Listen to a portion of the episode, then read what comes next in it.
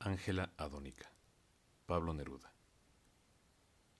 Hoy me he tendido junto a una joven pura, como a la orilla de un océano blanco, como en el centro de una ardiente estrella de lento espacio. De su mirada largamente verde, la luz caía como un agua seca, en transparentes y profundos círculos de fresca fuerza. Su pecho, como un fuego de dos llamas, ardía en dos regiones levantado, y en doble río llegaba a sus pies, grandes y claros. Un clima de oro maduraba apenas las diurnas longitudes de su cuerpo, llenándolo de frutas extendidas y oculto fuego.